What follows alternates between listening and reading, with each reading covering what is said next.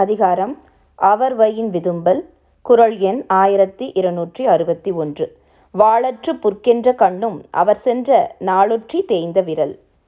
இந்த குரலுக்கான கலைஞர் அவர்களின் விளக்க உரை வருவார் வருவார் என வழி பார்த்து பார்த்து விழிகளும் ஒளி இழந்தன பிரிந்து சென்றுள்ள நாட்களை சுவரில் குறியிட்டு அவற்றை தொட்டு தொட்டு எண்ணி பார்த்து விரல்களும் தேய்ந்தன. இந்த குரலில் வாளற்று புற்கென்ற கண்ணும் என்று வள்ளுவர் எழுதுகின்றார். புற்கு என்பது ஒளி மங்கிய நிறத்தை குறிக்கும். அதாவது நாம் ஒரே திசையில் ரொம்ப நேரம் பார்த்து கொண்டே இருந்தால் நம்முடைய கண்கள் பொலிவின்றி காட்சியளிக்கும் இல்லையா? அதை வந்து பூஞ்சையுற்று பொலிவின்றி காட்சியளித்தன என்ற அந்த பொருளில் நாம் கொள்ளலாம். மீண்டும் ஒரு முறை குரல்.